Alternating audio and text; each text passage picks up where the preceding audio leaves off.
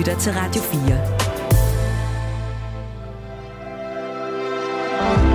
Velkommen til Mellemlinjerne. Din vært er Mathias Wissing.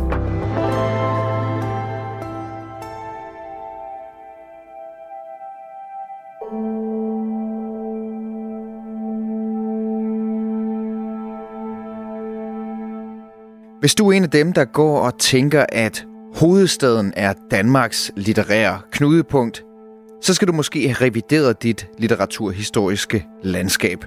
Nordjylland er nemlig stedet, hvor kimen for det hele blev lagt i 1800-tallet. Nordjylland kan fremstå som, øh, som en kulturel ødemark. Den måde, man betragter det udefra på, det er sådan et sted, hvor der ikke rigtig foregår noget. Og alt, hvad der er væsentligt i dansk kulturliv, foregår alle mulige andre steder. Øh, det er så ikke helt tilfældet med litteraturen, heller ikke med andre kunstarter i øvrigt.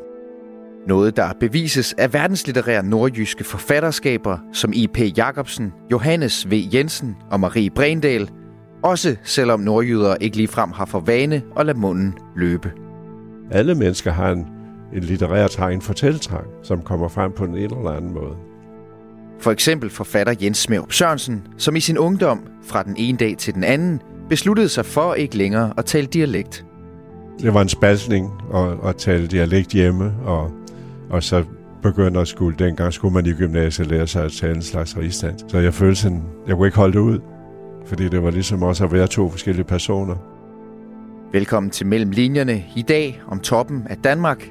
En antologi, der består af 38 korte tekster om Nordjylland i litteraturen, litteraturen i Nordjylland – samlet og sorteret af Jens Smeup Sørensen og to nordjyske kollegaer. Jeg hedder Mathias Wissing.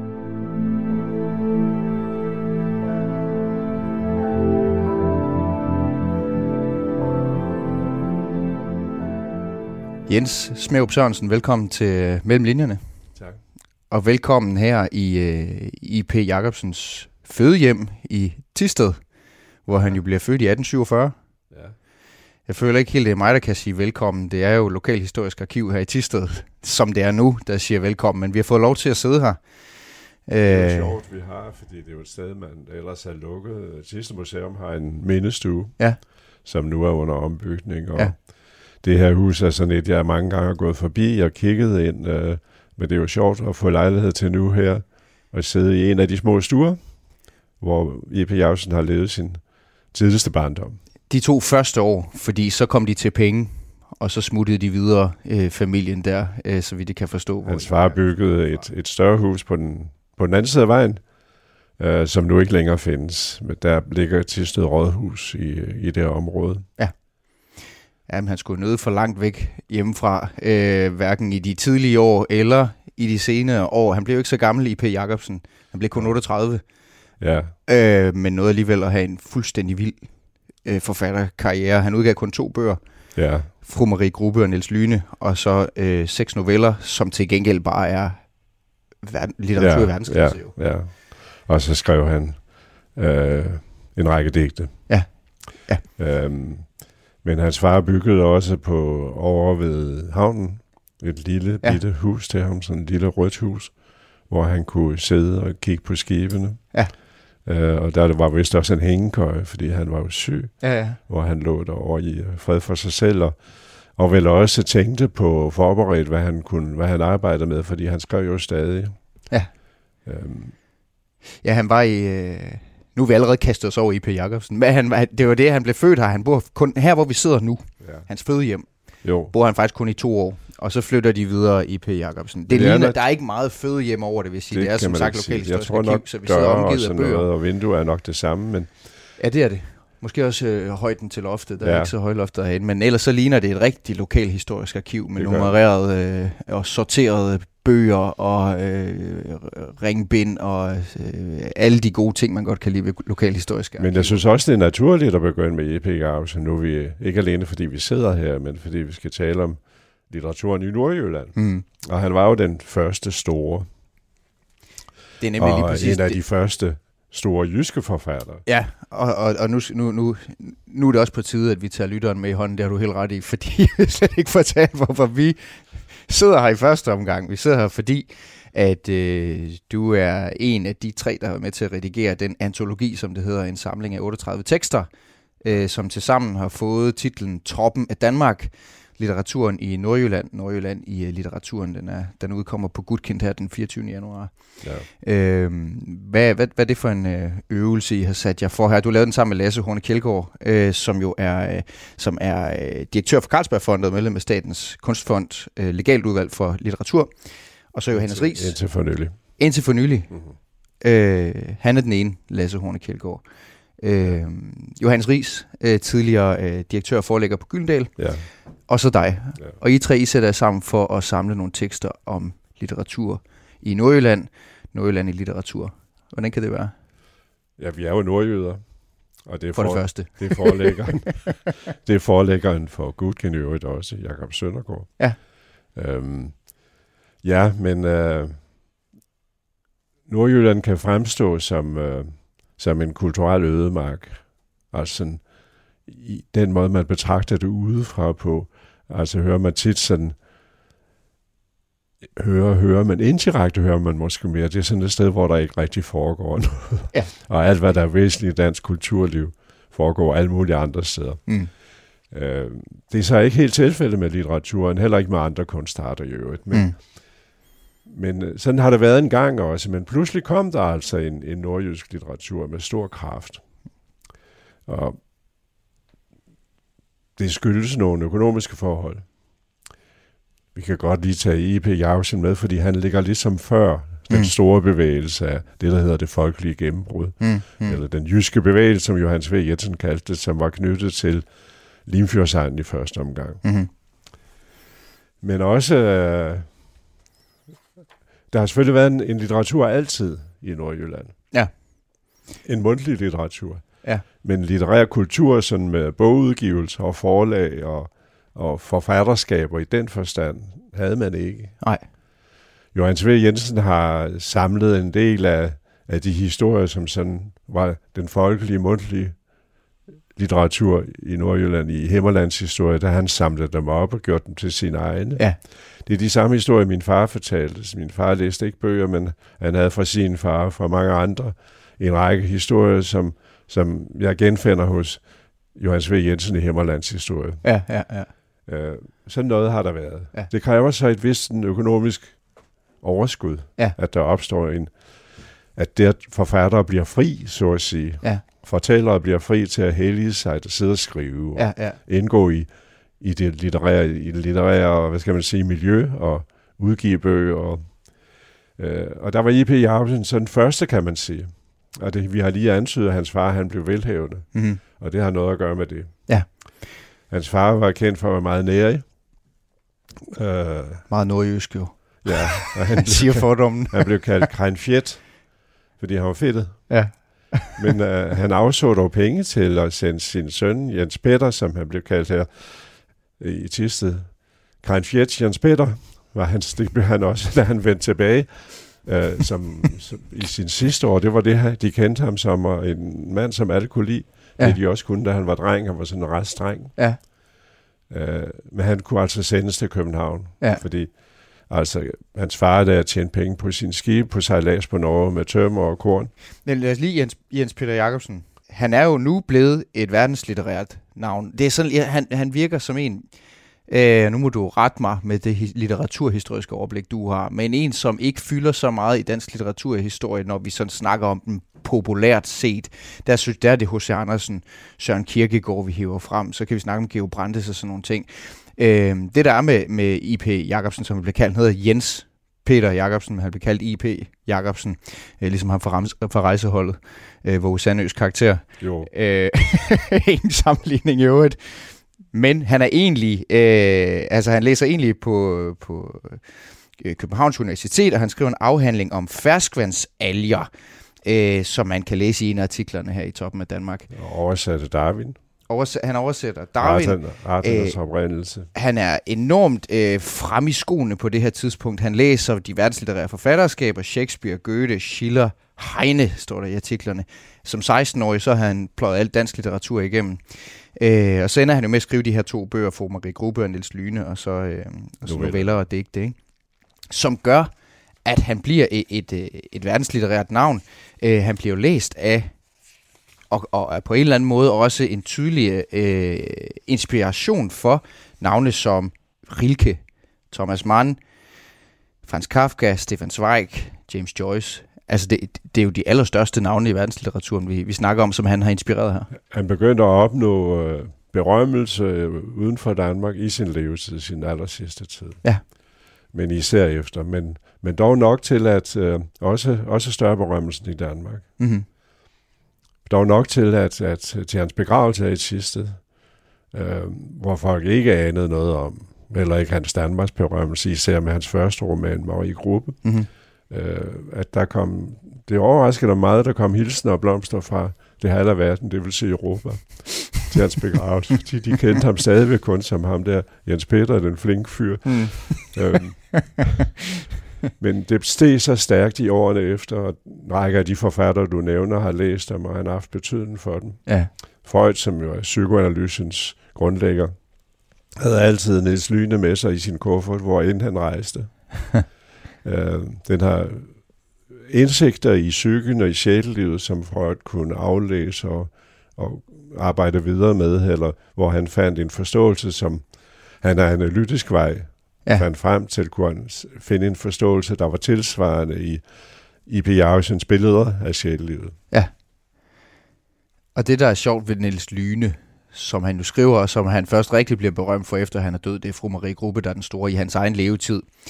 Øh, han dør allerede som 38-årig af tuberkulose. 85. øhm, i, i, i 1885. Ja. Øh, det sjove ved Niels Lyne, og grund til, at Freud har den med, det er, at den har så enormt, øh, demonstrerer så enormt stor litterær indsigt i et, menneske, et menneskes psyke, Ja, et vælsind, Ja. øh, et, et, et, øh, en uafklarethed, ja, øh, en manglende, øh, et manglende kendskab til sig selv, ja. som jo lyder som alt det her, der er i modernismen. Ja. Øh, alt det her, der kommer med James Joyce, synes jeg jo for eksempel. Ligesom Marie Gruppe jo var moderne ved at skildre en, en, en kvindes øh, driftsliv. Ja. Øh, Ja. Meget stærkt. Ja. Øh, som også var noget uhørt. Ja. Øhm, Og det er ikke noget, man bare lige skriver her i det, begyndelsen af anden halvdel af... nej, det var skrevet i midten af 1870'erne. Ja. Ja. Øh, det var det, derfor har den roman jo også stor betydning. Og derfor sidder vi altså i P. Jacobsens fødehjem Ja. og taler lige nu, du og jeg, Jens Smeup Sørensen. Og det skal vi gøre øh, det næste lille time om øh, Toppen af Danmark, som øh, jo er den her antologi, som du har udgivet sammen med Lasse Horne Kjeldgaard og Johannes Ries på, på Gudkendt. Øh, vi skal også tale om dit forhold til øh, Nordjylland. Du er født i Stavn, øh, og øh, har skrevet rigtig meget om Stavn. Det vender vi tilbage til, at du bor stadigvæk i, i Nykøbing Mors. Så du holder fanen højt for Nordjylland. Øh, vi skal også nå at tale lidt om, øh, i det hele taget er der en- noget samlende for litteraturen i Nordjylland, kan man sige, om der er nogle fælles træk dengang med den jyske bevægelse, Himmerlandshistorierne. Jeg kom til at tænke på Mikkel Thøresen, måske dansk litteraturhistories mest berømte person fra Kongens Fald i Johan Thyre Jensens der. Han er jo fra Himmerland jo, øh, Jo. og vender tilbage til Himmerland og laver rav i den. Ja. Så han er også nordjyde. Øhm, så vi er helt op og, og øh, vi er helt op på øverste hylde her, når vi er i nordjysk litteratur. Ja. For lige at runde I.P. Jacobsen af, i hvert fald i første omgang, så jeg tror, jeg nævnte, at han er den første den store Ja. ja. figur i Nordjylland. Øh, så kan man lige nævne et par tidligere, fordi den første var en sønderjyde, Hans Harthold Brorsen, og den næste var Sten Stensen Blikker i Midtjylland. Ja. Og så kommer I.P. Jacobsen i Nordjylland. Ja. Men så begynder der at komme alle vejen, Ja. blomster alle vejen, ikke mindst i Nordjylland, Så det kommer, det kommer nedefra og op det kan man sige. herover i sydfra og nordpå herover ja. i, øh, i, i Jylland. Og som altså fører til, at vi nu sidder i det her øh, øh, lavloftede, guldkalkede hus under sådan et rødt tegltag, hvor altså øh, I.P. Jacobsen han blev født i 1847.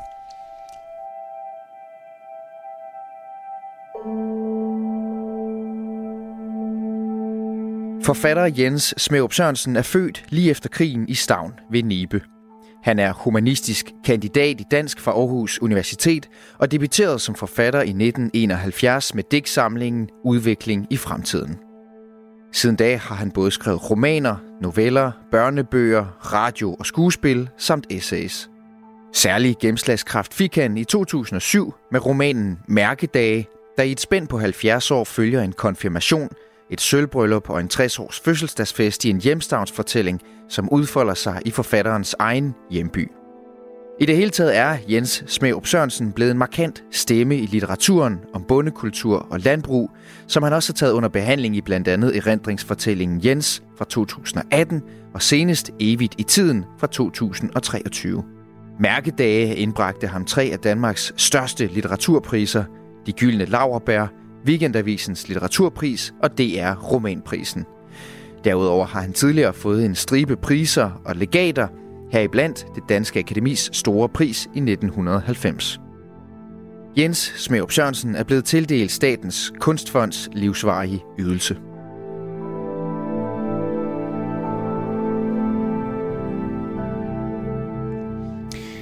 Jens Smeup Sørensen, øh, nu spurgte jeg dig før, hvorfor I har sat jer for at samle den her, de her tekster, 38 tekster, skrevet af øh, forfattere og godt folk med tilknytning til Nordjylland, også i dag. Øh, kan lige sige, nogle af dem, der jo er med i, øh, har, har bidraget til bogen, er folk som Hanne Vibeke Holst, Kim Blæsbjerg, Mette Mostrup, Thomas Korsgaard, Carsten Jensen, Signe Gessing, Lotte Kirkebo, øh, Kirkeby, Hanne Højgaard Vigemose, Dan Ringgaard, Johannes Lilleøre, og det er bare nogle af dem. 38 tekster er der i alt. Nogen har bidraget lidt mere end en gang. Øh, du har selv bidraget selvfølgelig også med en, med en tekst. Og alle artiklerne handler selvfølgelig om nordjyske forfattere, men også alle dem, der har skrevet artiklerne, ja. er fra Nordjylland. Ja, fra Nordjylland. så der er det den røde tråd. Det kan både være om et, en forfatter, det kan være om et forfatterskab, det kan være om, øh, om bidragyderens, altså skribentens forhold til forfatteren og forfatterskabet. Det er altid med en personlig vinkel. Øh, men det kan også handle om et sted, øh, ja. et, et, et konkret sted. øh, og jeg har plukket lidt øh, rundt i teksterne, og det, det, det, det er virkelig øh, velskrevet. Øh, det kan jeg så sige til dig, velredigeret virker det til at være. Det er jo det, er jo det du også kan tage ejerskab på. Øh, men når du har samlet dem ind og har været igennem dem her sammen med, sammen med Lasse Horne Kjeldgaard, Johannes Ries, Jens Smeup Sørensen, hvad, hvad, hvad har du så læst af fælles træk? Er der noget, man kan sige, samler nordjysk litteratur, som kommer til udtryk her også i, i toppen af Danmark? Nu har du nævnt en række af dem, og, og du spurgte tidligt om, hvorfor nu det, hvorfor det. Uh, det vi kommer også i tanker om, at syv ud af de sidste 11, der har modtaget uh, boghandlerens skylden Lauerbær mm. af nordjyder. Ja.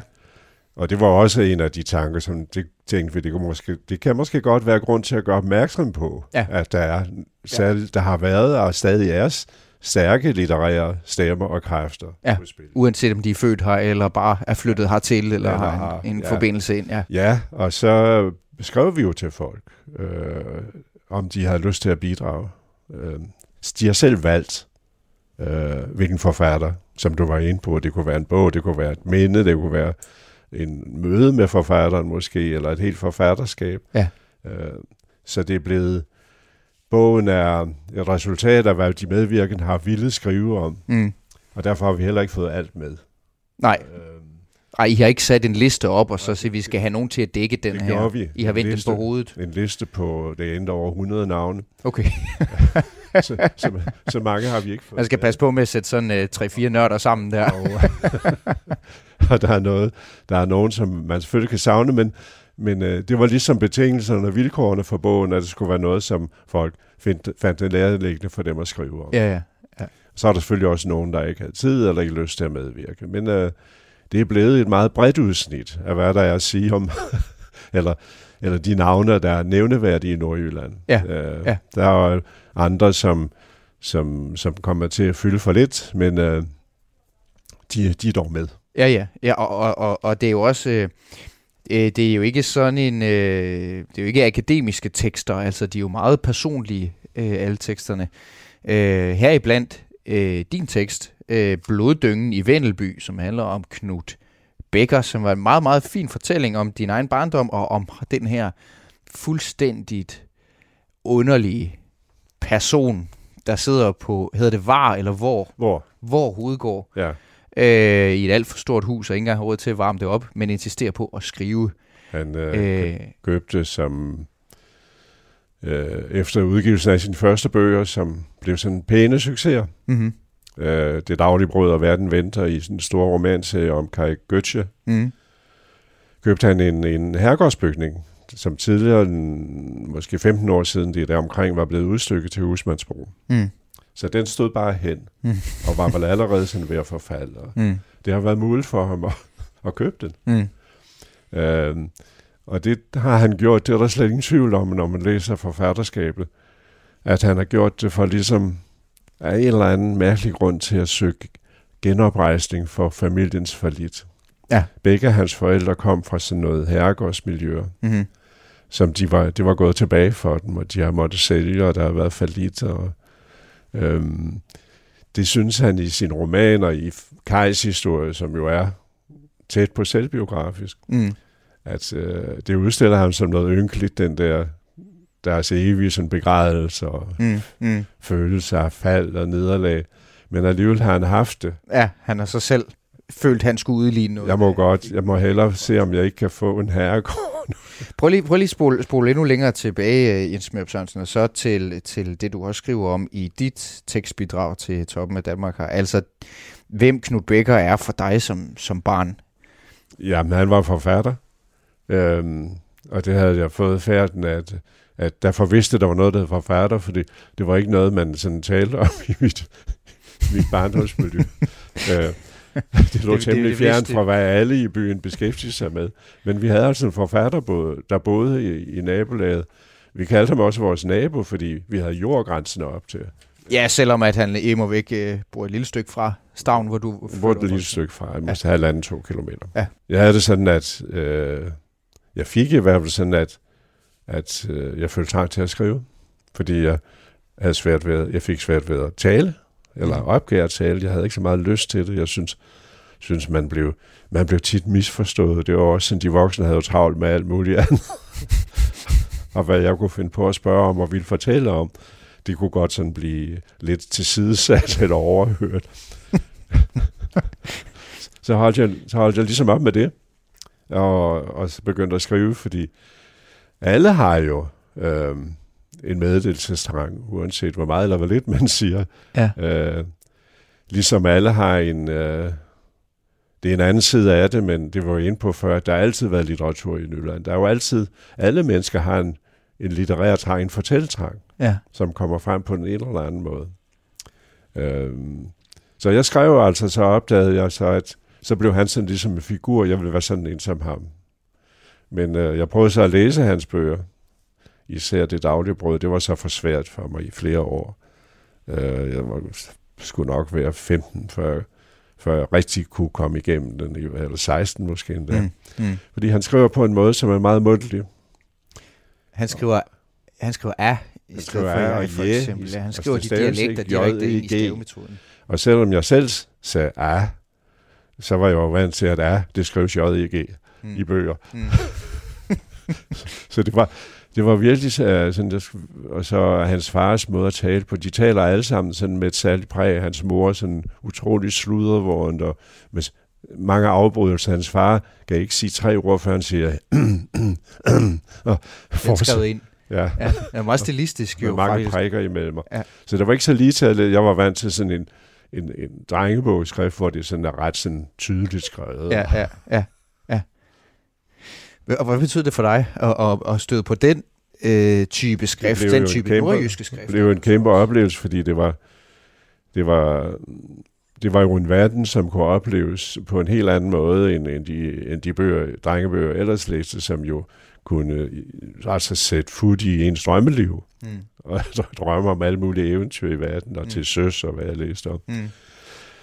Det her blev jo en åbenbaring, men også pinagtigt på en måde, fordi man kom midt ind i sine egne problemer og lidelser med tilpasning i forhold til at, at være en dreng og en ung mand også. Mm. Øh, men, øh, men, men en, en, en opdagelse af, hvad litteratur var for noget.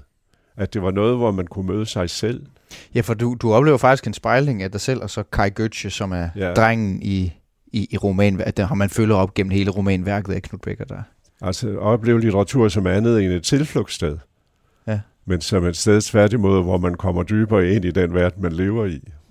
Øh, I kraft af oplevelsen af personer, der er skildret fuldstændig altså sandfærdigt og reelt i alle detaljer. Øh, øh, og nuancer fra øjeblik til øjeblik i deres følelses skift.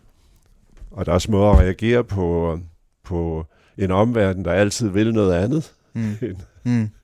End, øh, end de selv har lyst til. For han laver drengestreger jo. Han er jo, han er jo, han er jo øh, altså han er en ballademager. Øh, han bliver døbt øh, Kai Götze bliver døbt af, af moren Bloddyngen. Jeg lader ham straks Bloddyngen, så snart hun er født ham. Så man jo kommer godt fra, godt fra start her i livet, kan man sige. Og hun er sådan en, en totalt... Øh, hun har ingen hæmninger, hun har ingen, øh, hun har ingen selvkontrol. Hun har, siger alt, som der falder hende ind. Hun er en slags en psyko-infantil natur, sådan, som ligesom aldrig blevet voksen.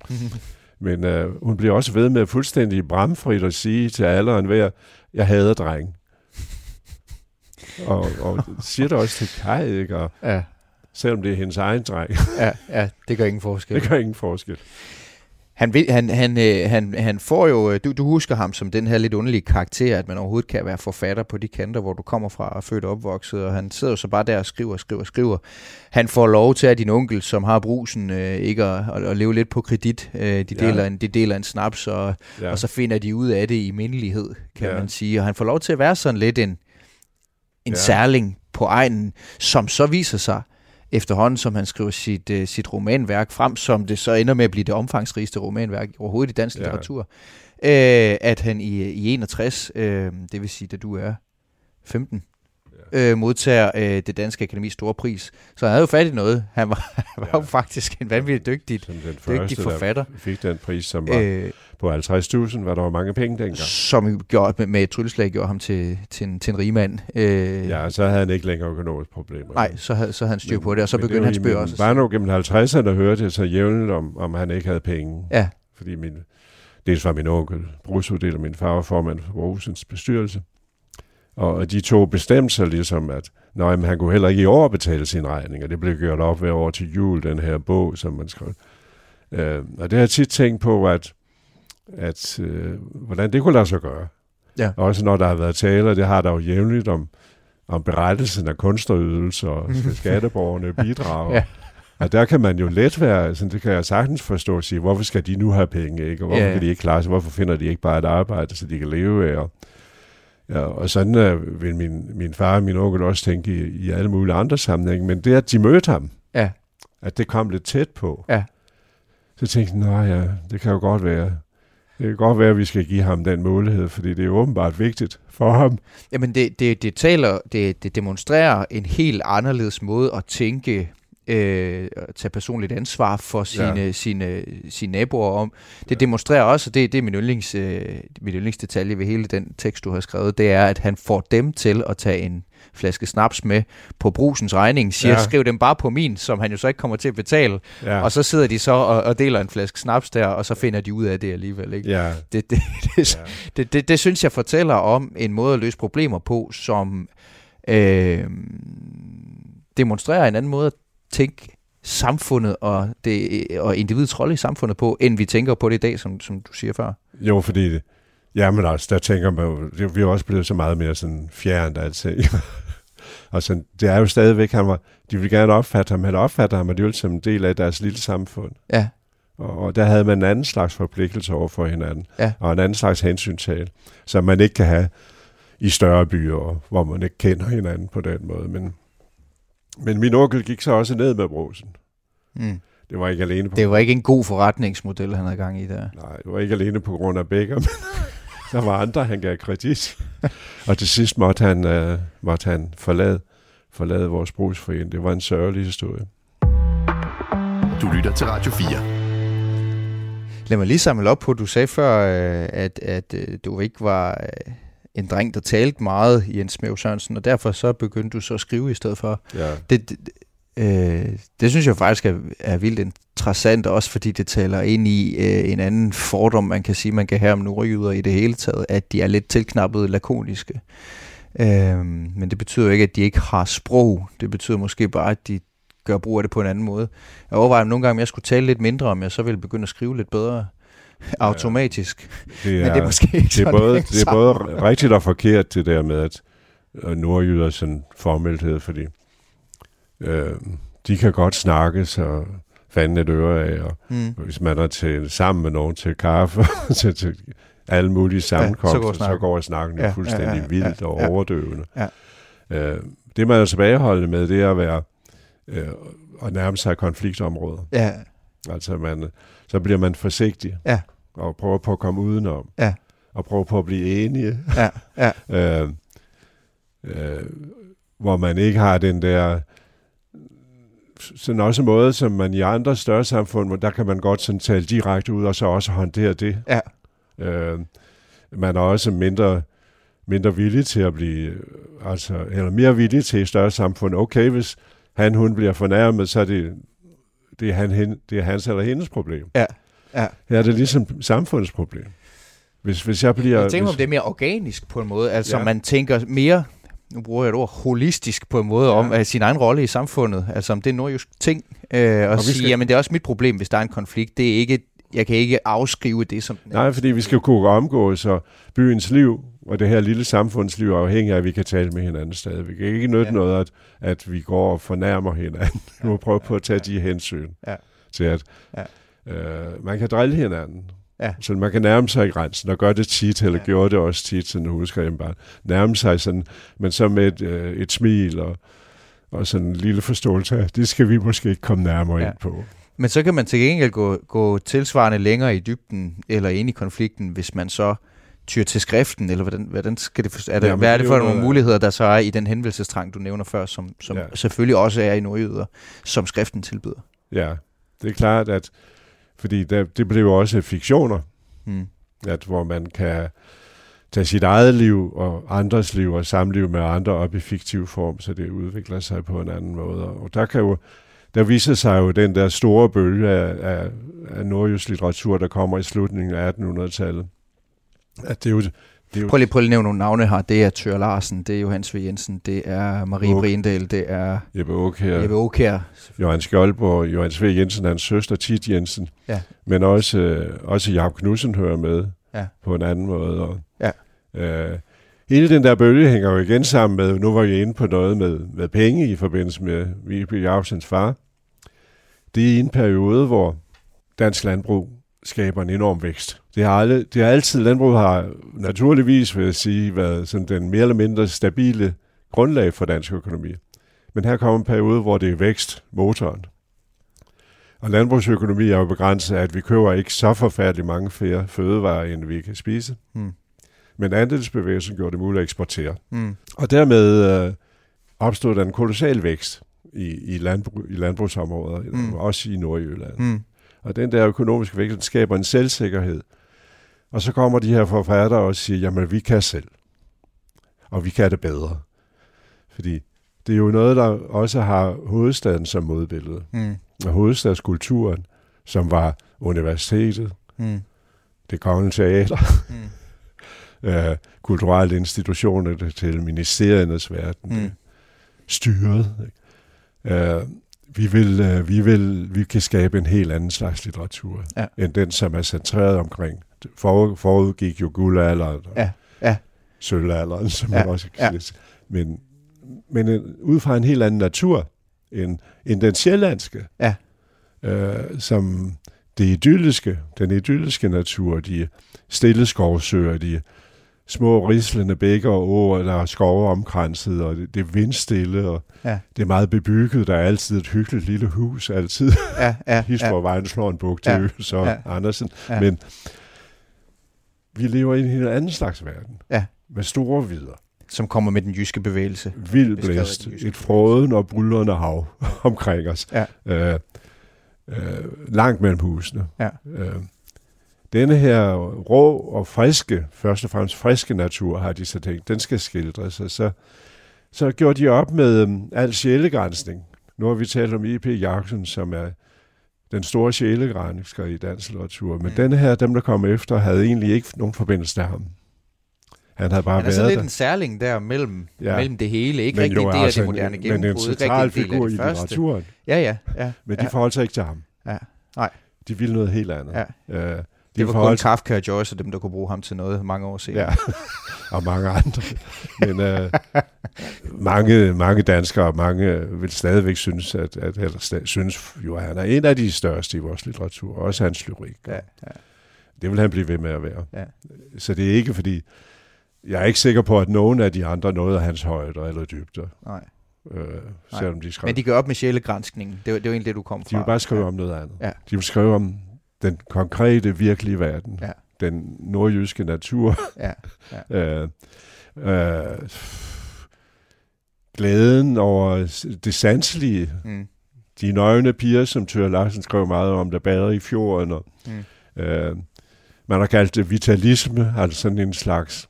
Det er jo også et opgør med religiøse mm. øh, henvisninger, fordi alt, hvad vi har i vores liv og har brug for, er, er jordens glæder, naturens, sanselighedens, arbejdet, ja. kærligheden ja. mellem mennesker i rent konkret forstand. Ja.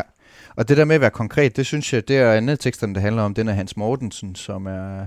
Han skriver om Jeppe Aukær i, ja. i antologien ja. Toppen med Danmark, som er anledning til, at vi overhovedet snakker sammen i dag, Jens Møv Sørensen. Øh, han skriver om noget, som interesserer mig lidt. Han skriver øh, om det her med, at øh, Aukær, han skriver, Knud Sørensen, en anden forfatter, nordisk ja. forfatter, som døde for, for ikke så forfærdeligt længe siden.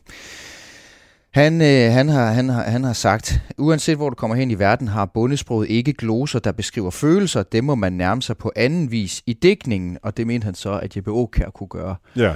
Og det Jeppe Aukær han så gjorde, det var at være god til det her med at fremlægge tingen for at formidle følelsen ja, derigennem. Ja. Altså han for, det konkrete, ikke? Jo. Fortæl om det konkrete hele tiden, og så, så lå det hele mellem linjerne ja. i et eller andet omfang. Øh, og det synes jeg faktisk er, er, er enormt fint, øh, passer enormt fint sammen med, hvad, hvad jeg kunne forestille mig ville være netop en nordjysk litteratur. Ja.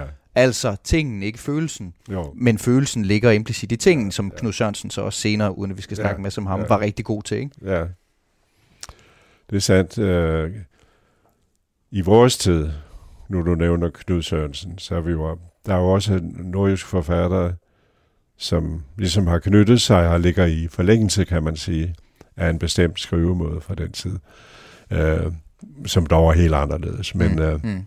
men Knud, har, øh, Knud Sørensen har hans, hans dækning og hans prosa og forfatterskaber også hviler i høj grad på, på øh, det underforståede, det udsagte, det ja. antydede. Ja, ja. Øh, som er godt i tråd med... Og tør at sige, det er jo meget nordjysk. Ja, som godt ja. i tråd med en måde at tænke og tale på, ja. og som... Øh, øh, ja. Og, og, og de her med, med de tavse mennesker, hvor han blandt andet har skrevet et digt om, øh, om at spise boller og skærekager og småkager under en handel mellem to ja. gårde. Nu, vi, vi, har, vi har slet ikke drukket kaffe endnu, Jens Møv Sørensen. Vi har, vi har ikke øh, boller og skærekager og småkager, men vi kan jo lige skænke en lille smule kaffe, kan vi ikke det? Tak. Det her er Mellem Linjerne på Radio 4. Det har vi fuldstændig glemt at tage os af indtil videre. øhm, Jens, vi, øh, vi sidder i øh, I.P. Jacobsens fødehjem i Tisted, og det gør vi i anledning af, at uh, du er en af tre til at redigere antologien, som det hedder, en samling af 38 tekster af nulevende nordjyske forfattere øh, en antologi, der hedder toppen af Danmark, litteraturen i Nordjylland, Nordjylland i litteraturen, og det er derfor, vi taler om øh, de store digtere og forfattere, øh, som har en eller anden form for tilknytning til, øh, til Nordjylland. Øh, og nu bliver du, nu må du ikke blive øh, øh, øh, blive færdig eller forfængelig, men jeg synes jo godt, at vi kan skrive dig ind i den øh, kategori af store nordjyske forfattere. Øh, ikke, ikke kun fordi, at du har modtaget en masse priser for dine bøger, men også fordi, at en stor del af dit forfatterskab henlægger til Nordjylland, udfolder sig i Nordjylland. Øh, mærkedage, som du jo øh, skrev i, i, i 2007, og som du fik en ordentlig spandfuld øh, priser og nomineringer og det ene og det andet for, øh, udfolder sig jo sådan slæg, slægts- og hjemstavnsroman, bliver den beskrevet som, øh, om, om, øh, om to førende familier i Stavn ved Nibe, hvor du selv er født, øh, fortalt i tre generationer, 1934, 1967 og 2003. Øh, hvad, hvad betyder Nordjylland for dig? Nu taler jeg ikke om litteraturen, men nu taler jeg om de steder, øh, den egen, øh, de mennesker, som er her i Nordjylland. Øh, hvis vi alligevel, øh, hvis vi alligevel lige siger et par ord om litteraturen Nordjylland. Det hænger, så, det hænger sammen. Så er det, jo, og ikke bare om mig, men om andre, så er der, man kan sige, vi er jo mange, øh, rigtig mange også i denne her bog, er nutidige, nulevende stadig, mm. som nordjyder, som, så, hvor man kan finde tydelige spor af deres steder i Nordjylland. Mm. Altså det gælder både sådan nogen, som er både på landet, Hans Jørgensen, øh, Bent Nielsen, øh, Vendsyssel, øh, og sådan i, i meget stærk grad en Jacob Ejers bog for ja. Aalborg. Ja. Øh, bare som nogle eksempler Som skriver en lidt, nogle lidt anderledes romaner, kan man sige, du genkender end du, end du gør. stederne, og som også ja. i nogle tilfælde lægger frem, det er her, det foregår i andre ikke, men ja. altså, hvor man, hvis man kender området, kan se, nå ja, her er vi. Mm. Øhm, og for mig gælder det også, at men generelt gælder det så for os alle sammen, at man kan ikke sige, at vi tilhører en, øh, en tradition på den måde, øh, som har med det folkelige gennembrud at gøre. Nej. Øh, det er blevet en del af litteraturen i almindelighed. Ja. Men altså stederne er der, og også hos mig, i den forstand, at den lille by ved Limfjorden, jeg er opvokset i, og landskaberne omgivelserne, landskabet, skoven, fjorden, mm. bakkerne, mm. ligesom er blevet en del af min, uh, mit, mit, mit sjæleliv, vil jeg sige på en mm. måde. Det er der altid, uanset hvad jeg skriver. Mm. Så, det, så foregår det der. Mm. Det kan godt være en større by, øh, der pludselig vi befinder os i, men, men foregår ligesom der. Mm. Øh, på samme måde er sproget, dialekten med mig. Mm. Det er den selvfølgelig ikke, når jeg skriver om mennesker, der ikke taler dialekt. Men øh, hvis jeg skriver om, om især hvis det går lidt tilbage i tiden, hvad der samtidig gør, og altid har gjort i min forfatterskab, også i noveller, øh, helt fra begyndelsen næsten. Øh, så, så sidder jeg simultan oversætter til rigsdansk.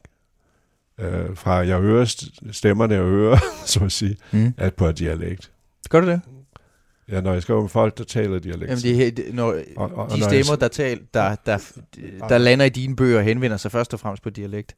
Ja, og når jeg skriver om den, ja. så, så er det med deres... Meget af min måde at skrive på er sådan i virkeligheden indre monologer, ja. hvor vi følger personernes tanker, ja. øh, fornemmelser, følelser, indtryk, reaktioner på alt, sådan, øh, ja. som de oplever dem. Ja. Og så det, det, det, det foregår på jysk i, i mit hoved. Ja. Øh, og, så, og det, det smitter af på det danske, ja. men jeg skriver så ikke på dialekt. Men hvorfor gør du ikke øh, hvorfor gør du ikke det? Jeg har lige talt med Christina Hagen, øh, som skriver Molbo-historier, som ja, har opdateret man... Molbo-historier. Så har hun skrevet nogle af dem på, på Molbo. Øh. Ja, men det kan man sådan gøre. Jeg tror også, det for hende er sådan noget, lad os prøve det, ikke? Ja, hun, hun, hun vil gerne slå sproget lidt i stykker og ja. sige, hvad gør det ved sproget, at jeg ændrer ja, på det? Men det er ikke, du, det er ikke, det er ikke... Og det gælder jo også no, nogle af, af det folkegennembrudsforfatter, okay, og, og andre, Johannes V. Jensen ja. og, og Skjoldborg skrev samtidig lidt på dialekt. Mm. Men det er alligevel for sært at læse mm. øh, for ret mange, og mm. det er blevet sværere og sværere. Men jeg, jeg er fuldt ud tilfreds med at have tonen i det. Ja. Øh, ja. Fordi så har jeg fornemmelse for de personer, jeg skriver om. Ja. I højere grad. ja. Ja. end hvis jeg tænke dem som nogen, der taler rigsdansk. Så Men, det er med, altså landskabet, sproget, atmosfæren, himlen, mm. fjorden, mm. havets nærhed. Da, det, jeg kørte over Sallingsundbroen og så over Vildsundbroen for at komme her til Tisted. Ja. Øhm, og der er jo virkelig, virkelig øh, smukt, øh, specielt her på nordsiden, øh, på ja. vej hen til Tisted, øh, når man kører og kigger ud over Limfjorden og bakkerne. Ja. Øh, er der noget med landskabet? Som, som lander i dine bøger? Altså du siger, at det spejler dit sjæleliv, og dermed også... Det gør, altså, det, altså spejler mit sjæl. Jeg mener bare, at det er en bestanddel af mig næsten. Det er det, jeg mener med, det er en del af mit, ja, ja. min, min sjælelige arkitektur, så at sige. Ja. Det ligger dybt i mig, og, og, og fordi jeg skriver ude fra, ude fra fantasi, ude fra forestillinger, det er jo fiktion, ikke? Og så er man nede i sit indre. Ja. Og med det indre, der kommer altså også det landskab frem, ja. øh, sammen med personerne. Ja. De er i det. Så det er svært at sige, om jeg betragter det som noget særligt smukt, eller noget særligt øh, øh, vidunderligt. Øh, det gør jeg selvfølgelig. Men, men det er jo på den basis, at det er det, jeg er opvokset i. Ja, men, men du har jo også forladt det på et tidspunkt, da du, du har jo også været øh, ung. Du er 77 ja. i dag, du, du er ung at se på, men, øh, men du er ikke på vej til at flytte hjemmefra og flytte til Aarhus for at læse på universitetet og beslutte sig for ikke længere at tale dialekt, som du har gjort for mange år siden. Ja, ja. Øh, men nu taler du ikke dialekt jo Nej. alligevel. Hvad, hvad, hvad var sagen til det? I gymnasietiden. Hvorfor, hvorfor vil du ikke, ja, hvorfor det var en, op med den? Det var en spaltning at, at tale dialekt hjemme, og, og så begyndte at skulle, dengang skulle man i gymnasiet lære sig at tale en slags rigsdansk ja. på Aalborg Katedralskole i de første år 60'erne. Ja. Uh, så jeg følte sådan, jeg kunne ikke holde det ud, fordi det var ligesom også at være to forskellige personer. Ja. Så jeg bestemte mig en dag til, når jeg kom hjem, på vej hjem på cyklen, at nu tager jeg også rigsdansk hjemme. det er meget passende at træffe den beslutning på en, på en cykeltur. Nu var det altså sådan, det var. Ja, ja. det skulle du være. Jeg kan huske, at øh, jeg er opvokset, jeg kan, det kan knap nok kaldes Nordjylland, det er det aller sydvestligste af Nordjylland, det hedder Undsild, det er uden for Hobro. Ja. Jeg har prøvet at kigge på sådan nogle kort med nogle definitioner over Nordjylland, jeg kan simpelthen ikke finde ud af, om vi falder lige inden for eller lige uden for grænsen, men lad os sige, at vi falder lige inden for grænsen. Jeg har i hvert fald defineret mig selv som nordjyde, ja. øh, til min egen fordel en gang imellem, når man nu bor uden for Nordjylland, så er det en rigtig god ting at være nordjyde nemlig. Aha. Dengang, øh, så var jeg en meget øh, skriftlig dreng. Jeg var en af dem, der var hurtigt til at læse. Og derfor så var jeg sikker på, at det hed købmanden. Man tog ind til købmanden. Ja. Og så fortalte Kasper Sørensen mig håndligt, at det hedder købmand. Ja. Og, jeg kan, og der stod det mig første gang, at der var noget, øh, der var noget sprogligt, der var noget identi- øh, identifikation, identitet jo. i det sproglige og ja. i en dialekt, ja. som ikke var ligegyldigt, om man gjorde op med eller ej. Nej. Det var en kamp. Ja. Altså jeg kan, huske, jeg kan huske den her snak, vi har haft som otteårige eller et eller andet, fordi jeg stussede simpelthen over, hvor, hvordan det kunne være to forskellige ting på en gang. Nu, nu har jeg ikke nogen dialekt. Jeg ved ikke, hvad jeg er for en dialekt. Jeg har boet sådan lidt rundt omkring. Mest af alt forsøger jeg bare at undgå at tale randrusiansk, ja. som jo er det ikke nordjyske. Ja. Men du taler heller ikke, taler du dialekt, når du er derhjemme? Taler du dialekt, når du er nede ved, ved købmanden? Nej, jeg har ikke gjort det siden jeg var 16. Nogen steder. Jeg har en enkelt tale for ikke så længe siden på jysk. Øh, som jeg skrev på jysk. Mm. og det var, det der var, det der egentlig overraskede mig selv, var, hvor let det var for mig. Det var fuldstændig ukompliceret. Så snart jeg begyndte at skrive, altså sådan, fordi der er mange ord, der er helt anderledes, og bøjningsformer, der er anderledes, og øh, det gjorde jeg bare. Og vendinger, som, som slet ikke findes på rigsdansk, de faldt mig naturligt i pinden, øh, da jeg sad og skrev den her til. Så det lever, altså jeg kan det fuldstændigt. Men kan du ikke lave resten af interviewet på, øh, på dialekt? Jeg kan ikke lige optræde med det på den. Nej, okay. det, det er ligesom, det ligesom, Jamen, jeg, jeg, vil, jeg, jeg, jeg, lidt, jeg vil ikke kunne omstille mig det, nemlig. Det bliver lidt cirkusagtigt, jeg. Jeg kan måske omstille, ja, det, og det er, jo faktisk, det er jo faktisk ret væsentlig del af det. Det er jo ikke det, der er målet med det heller. Øh, min kæreste siger, at jeg lyder, at jeg begynder at tale nordjysk eller randrusiansk, eller hvad det er, når jeg er hjemme sammen med mine forældre, men jeg kan ikke bare omstille mig her med dig nu. Nej. Det, det, det, det, er ikke et, det er ikke en så sproglig kameleon, er jeg ikke, øhm, at jeg kan gøre det.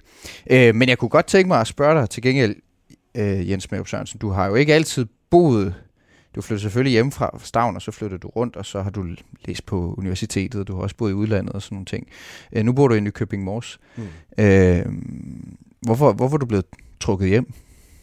Øh, jeg læste i Aarhus, og så flyttede vi til Mors øh, på grund af min kones arbejde. Øh, det var jeg glad for. Det var et tidspunkt, hvor hun blev gymnasielærer.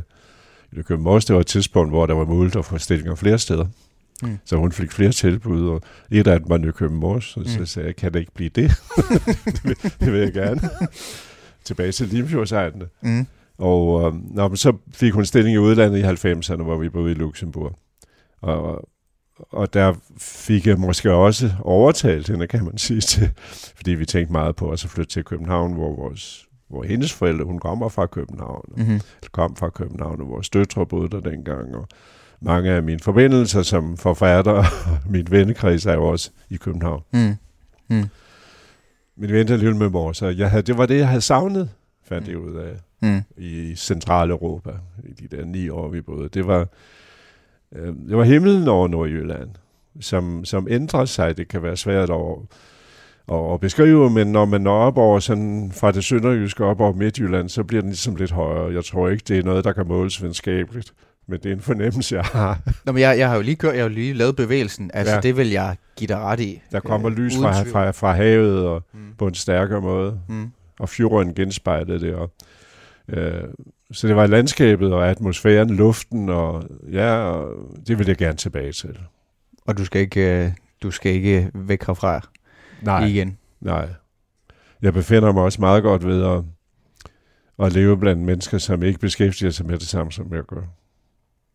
Øhm, det er måske sundt. Jeg holder meget af at være sammen med min, med min øh, altså forfatterkolleger og forelægger og alt muligt i det miljø i København, og jeg er der ofte. Men øh, jeg kan godt lide det daglige, at være omgivet af folk, som beskæftiger sig med alt muligt andet, som man snakker med alt muligt andet end litteratur om. Hmm. Men nu har vi talt om litteratur øh, i den her udsendelse af, af Mellem Linjerne. Øh, Jens Smeup Sørensen, i anledning af altså antologien, der ligger mellem os, toppen af Danmark, litteraturen i Nordjylland, Nordjylland i litteraturen. 38 forskellige tekster, der handler om øh, nordjysk litteratur, redigeret af, af dig sammen med Lasse Krone Kjeldgaard og Johannes Ries. Øh, udkommet på forlaget Gudkendt den øh, 24. januar. Øh, tak fordi du vil mødes med mig, Jens Møb Sørensen, her i IP Jacobsens fødehjem i Tisted. Selv tak. Mit navn det er Mathias Wissing. Tak fordi du lytter med. Man skal forestille sig sådan et typisk norsk landskab med små fjeldtoppe og får og geder og den slags. Drabet på den 17-årige Birgitte Tengs i 1995 er en af Norges mest omtalte morgåder. De her to betjente, de ser noget, der ligner blod på vejen og tænker, at det kan være, at der er nogen, der er i gang med at stjæle og slagte et får. Det er en fortælling om tjusket politiarbejde. Og de, øh, de sætter sig så ind i deres bil og afslutter deres vagt. Mangelfuld efterforskning og en families opløsning. Hen over det næste halve år, der afhører man omkring 2.000 mennesker. Lyt med, når Krimiland gennemgår den endnu uopklarede morsag. Du finder det i Radio 4's app, eller der, hvor du lytter til podcast. Radio 4. Ikke så forudsigeligt.